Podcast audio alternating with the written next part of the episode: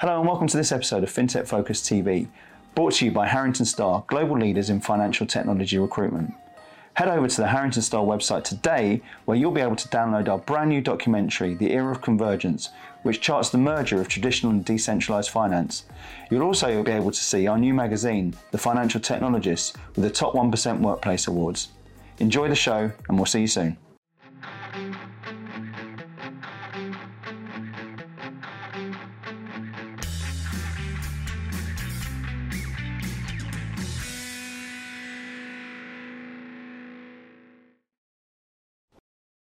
Hello, and welcome to another episode of FinTech Focus TV with me, Toby Babb.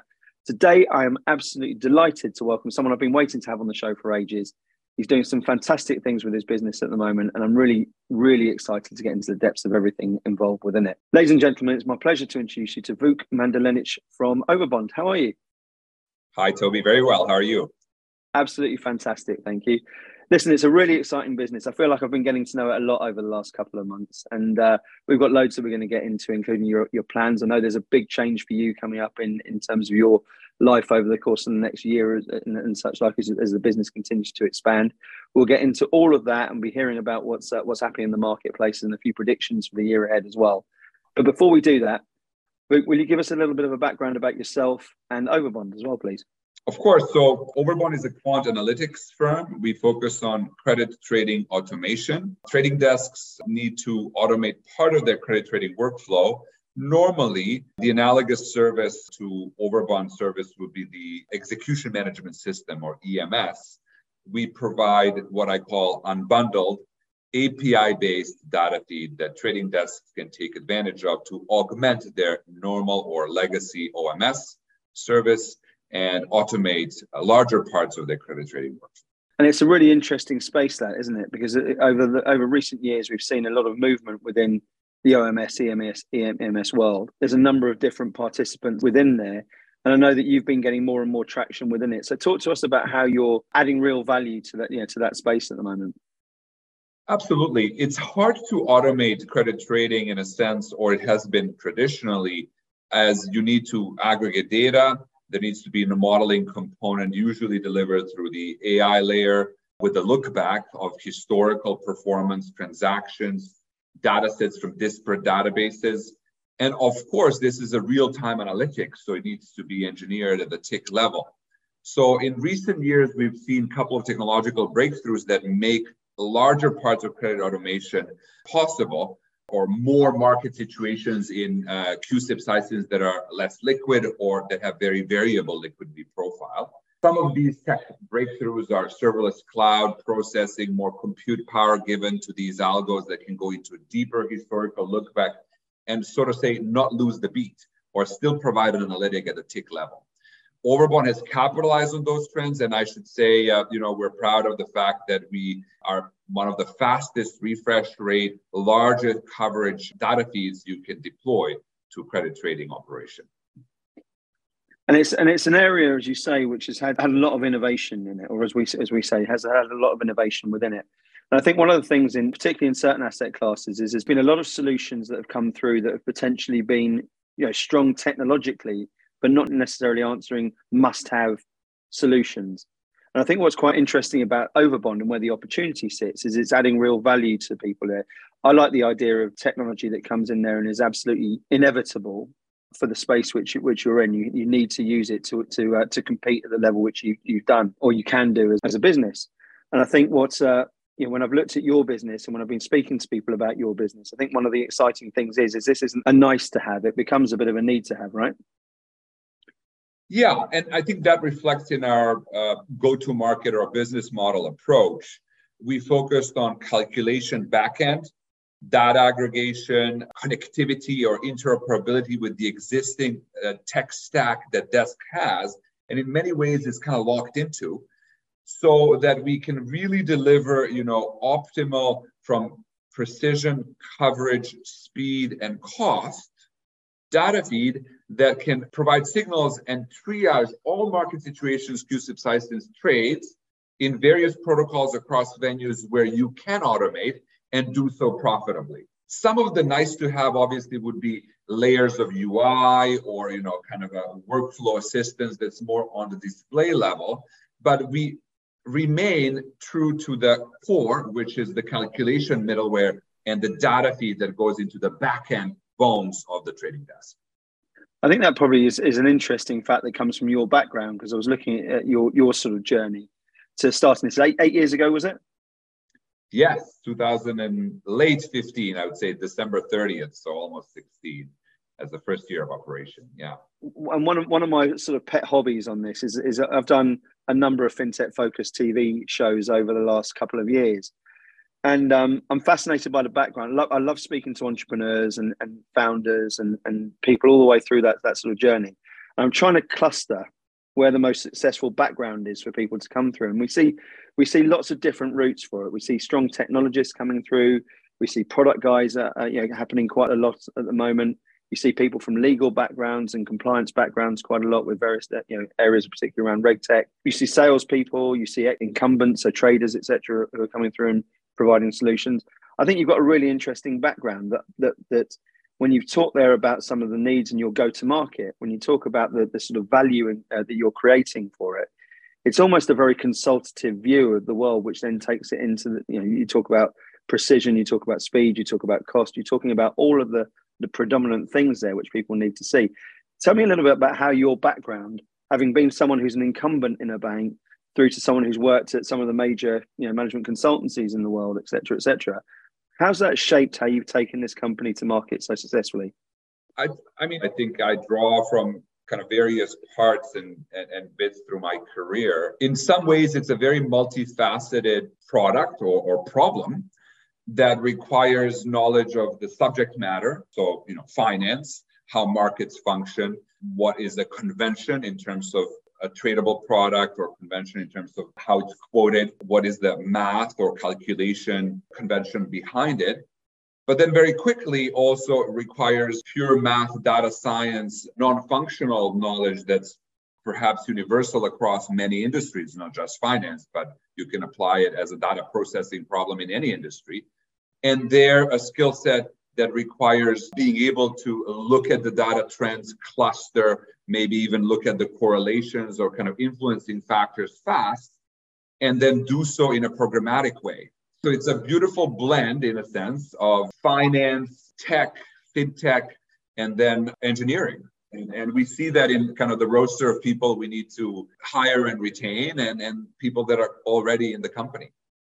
And that that's the company is interesting to me because it's based on a global basis uh, or a global scale, isn't it? So you've got people, the majority of people, I believe, are in Canada. You've got a fair amount in North America. You're you're growing out in Europe as well. Talk to us about how you're growing the business and from where you are and, and where you're able to serve, because you're talking about an international problem as you guys are solving, as opposed to just a local problem. So how's the business scaling?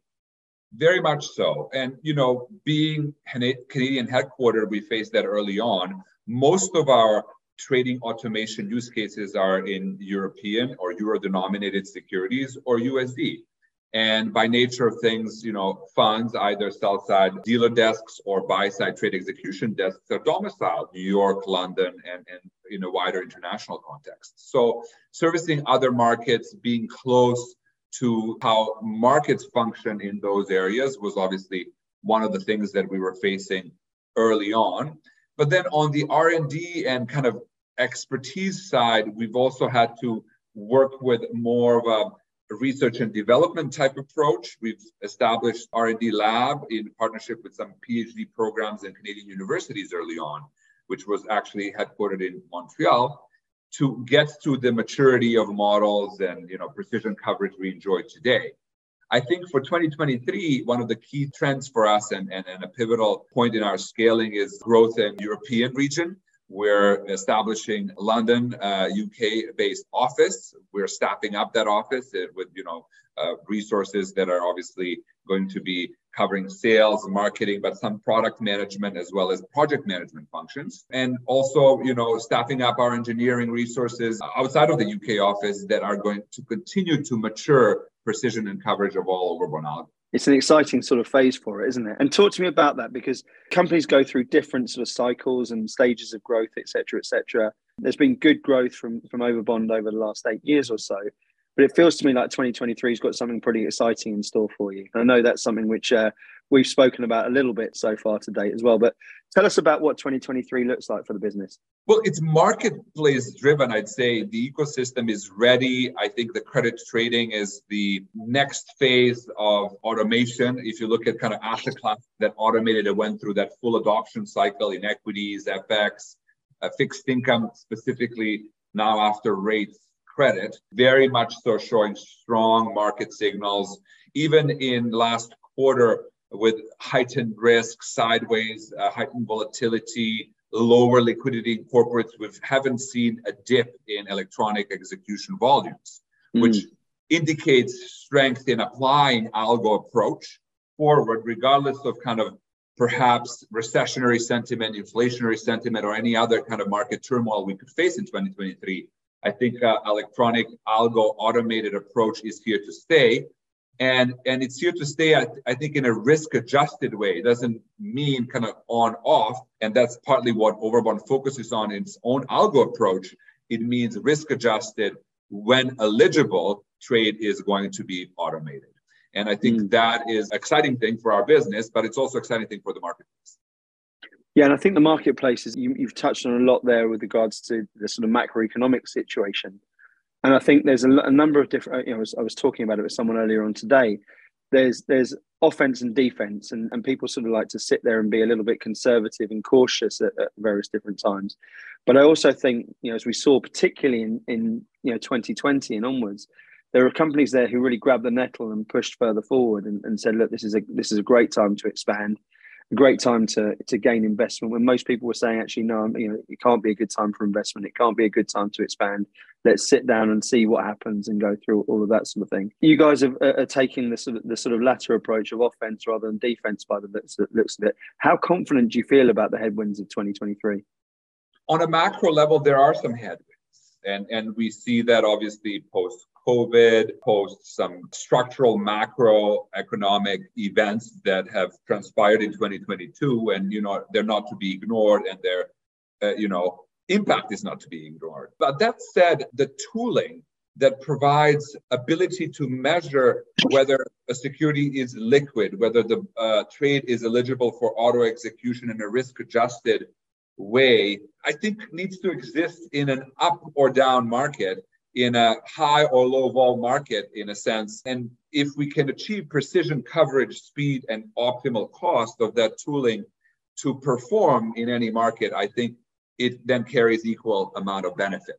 So mm. that's what excites me about 2023, that we are technologically ready, that with the data aggregation levels, with the advent of this AI in-memory lookback that can be processed at speed at a tick level, we can then have automation in really various kind of market risk situations. And you know in that sense i don't want to give you a non-answer uh, about how markets would be in 2023 but i think the demand for this kind of product will stay.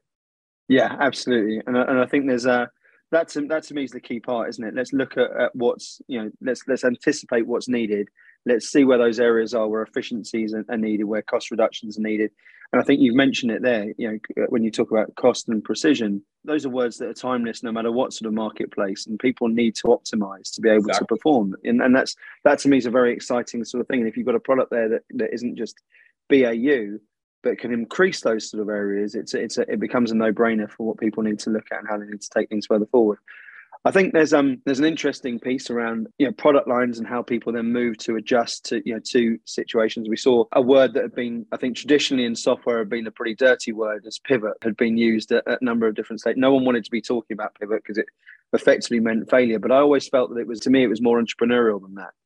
In 2019, I saw a number of different companies, 2020 in particular, I saw a number of different companies look at their clients' issues and say, right, we can adapt the product to really make sure that their yeah, that their issues are of key significance. Their issues are, are are our issues. So let's get out there and solve them and make it more efficient to them.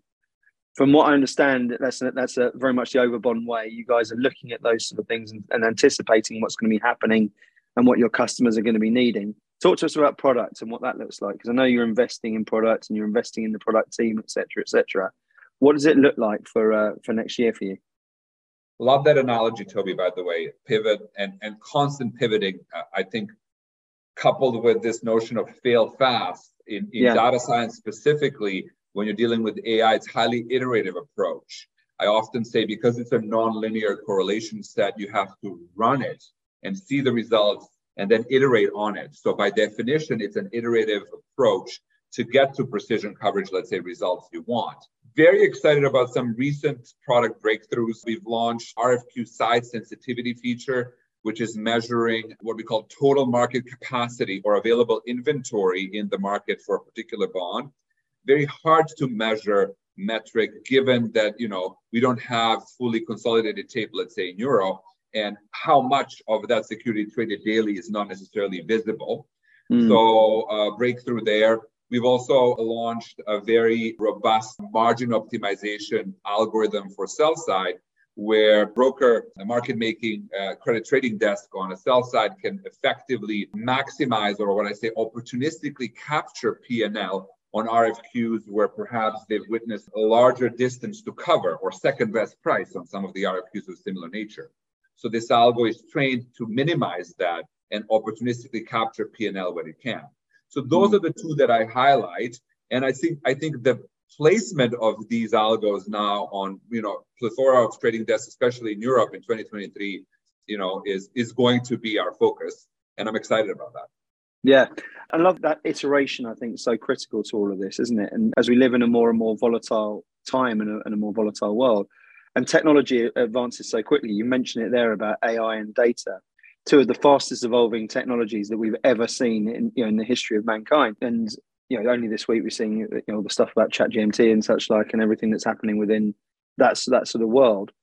I just think that, the, the, there's such a significance to make sure that it's that there is that iterative improvement. You know, Kaizen's one of our core values as a business, and I think it sort of adapts so well into all of our customers at the same sort of time to make sure it's it's a it's a continuous learning process around how you can do things. And I think data. I'm, I'm fascinated by data in the financial services world because I think it's something that everyone's been talking about for such a long time, but haven't really gathered and garnered the, the sort of massive benefits that you see in, in other sectors. I talk about this quite a lot on the show. It's one of my sort of pet topics where the retail world has, has, has absolutely revolutionized itself through data and the service that it can b- provide to its customers. And I think financial services, which is for, you know, for obviously regulatory reasons, has been a little bit more tech shy at various different stages to really harness the full power of, of data. Everyone wants it. Everyone wants to do something with it and everyone's been a bit toe in the water around where that comes through. My view is is that 2023 is is a time where you're, you're going to see a lot more appetite for that for reasons that we've spoken about beforehand, where people are looking to squeeze that extra productivity out of everyone in their business to make sure they can look at their customers and think how they how they can optimize things, uh, you know, at that little bit more. Is that something you echo as well? Absolutely. And to get there, you kind of have to work front to back, and it does come back to data or data available mm. and quickly becomes how can I source more aggregate, perhaps aggregate from different data families. In Overbond's case, you know, we've been quite active in, in identifying, testing types of pre-trade and post-trade data families that we can deploy to the algorithms and still see incremental precision and coverage. And we've delivered actually quite a, a bit of a, um, uh, you know, uh, aggregation from data families that perhaps have not been utilized in this segment or monetized in a way to date. Examples of that are settlement data sets that augment or prop up for, uh, let's say, the lack of consolidated tape in Europe. The other ones are venues that are executing corporate bond trades away from just RFQ protocol and, and perhaps have, you know, firm quote where we can get in a pre-trade feed firm quote and size, very valuable for inclusion in a pre-trade uh, data family into these algorithms. So just two examples to highlight the fact that this quest for more data aggregation is never stopping and it is incremental and outlook on then improving the end goal or efficiency that we all want to achieve does often link back to how much data you can harness or source. The, the consolidated consolidated tape discussion is is one that sort of uh, seems to be on every event that I go to in the industry, and yes. and, and, it, has been has been for for a while. And and I, I feel that again, if you're looking at uh, themes of 23, you're probably going to see consolidated tape being you know another one of the headline making uh, concepts that's out there over the course of the year. What's your take on what we what we see, particularly on the European markets? I know it's a more, you know, more established out in the states, etc. But how do you see that progressing this year? I think it's progressing, and we're very supportive. But the time horizon of initiative of that magnitude is going naturally going to take some time. So initiating it or formalizing it at the legislative level versus operationalizing it and then having a data feed that's actually usable functionally at the trading desk, in my view, uh, given other jurisdictions where it was enabled, probably is multi-year effort. In the interim, I do believe that there are commercial solutions, including Overbond, that can aggregate the data to the extent of creating a quasi consolidated tape view that can be very beneficial for the desk.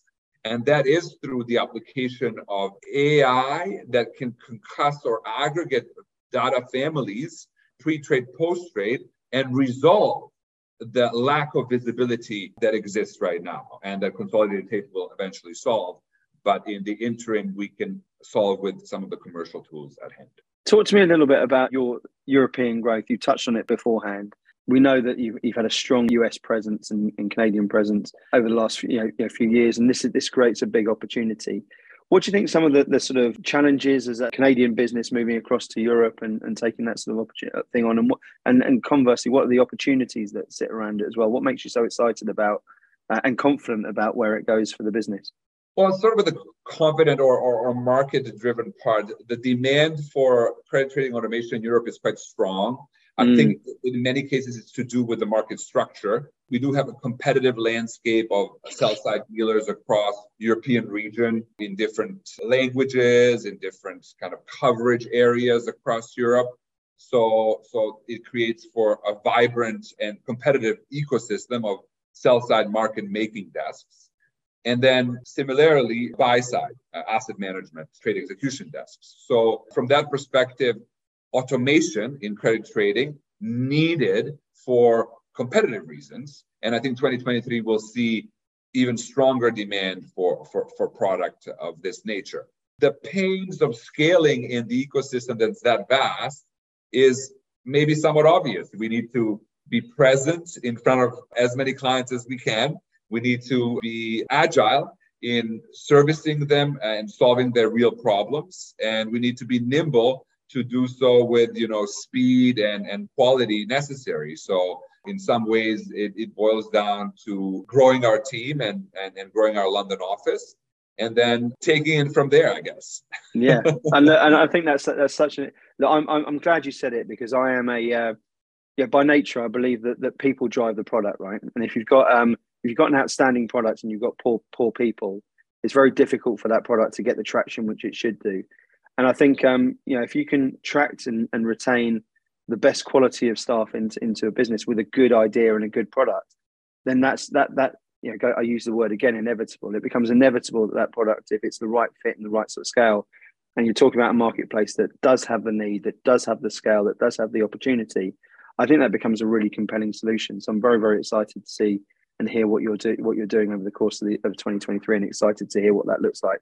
Let's finish with an overview of, of the year ahead. Look we're recording this as you can see from the christmas tree behind me uh, on, on, on, the run up to christmas. Tell me a little bit about what uh, what you think 2023 is going to look like from a financial technology marketplace. What are some of the trends that we should be seeing?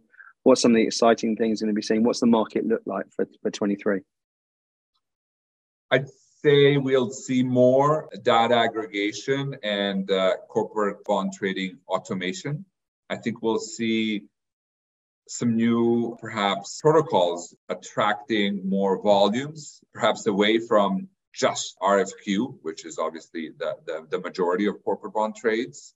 I would also say that the penetration of the EMS like service to corporate trading desks will be more mature and uh, there will be obviously more competition in the space as we fully adopt bond trading automation, especially in the corporate space. So I think 2023 will see kind of a de facto a breakthrough or tipping point here uh, in this segment. That sounds pretty exciting. So there's going to be lots of people here who've listened to this and and, and are, are, recon, are recognizing yeah, some of the issues you're talking about. They're recognizing you know, on their desks is some of the things that which which can can be improved. They want to reach out and they want to talk to everyone. A, who should be talking to you, and B, how should they get in touch with you? Please just email us. There's a generic handle info at overbond.com for any type of inquiry. Uh, you can also email me personally if there's a market structure or, or a thought leadership uh, opportunity at vuk.magdelinic at overbond.com. Fantastic. And, and what the best people to be reaching out to you? Who, who's, who can you uh, who can you help? From the roster of potential clients, people interested to join our team, or in general, Toby. There we go. and there's some exciting things happening on that front. Any well, in between, all over the world, right? Anyone and everyone, roll up, roll up. There's uh, there's some uh, some great conversations we had. But it's, it's it's always a pleasure talking to you, and uh, and I'm really excited and, and, thrilled to be working with you with your business. I'm really interested in it. I think it's a, a great spot that you're in. I've been having superb feedback from people I've been talking to about what you're doing. There's a lot of excitement around what's happening with the company. So I know how busy you are as well in the run up to Christmas. I'm, I'm very grateful to you for taking the time to talk to me today. And thanks for, for coming on the show. Thank you so much. I really appreciate it. Always good to talk to you too. Absolutely. And thank you all for watching. We'll see you soon on another episode of FinTech Focus TV. Thanks a lot.